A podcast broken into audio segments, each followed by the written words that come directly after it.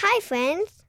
Addison, age 4, Ohio, USA, said, I have a jar that I draw activities from that remind me of Jesus. It helps me keep the Sabbath day holy.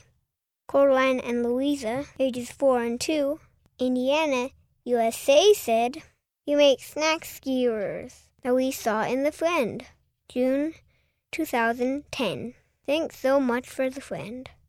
Henry, age 5, Louisiana, USA said, I helped someone at school when they got hurt, even though they didn't want to be my friend.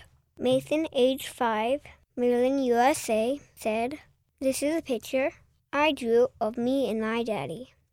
End of Hi Friends, read by Gabe Strongen.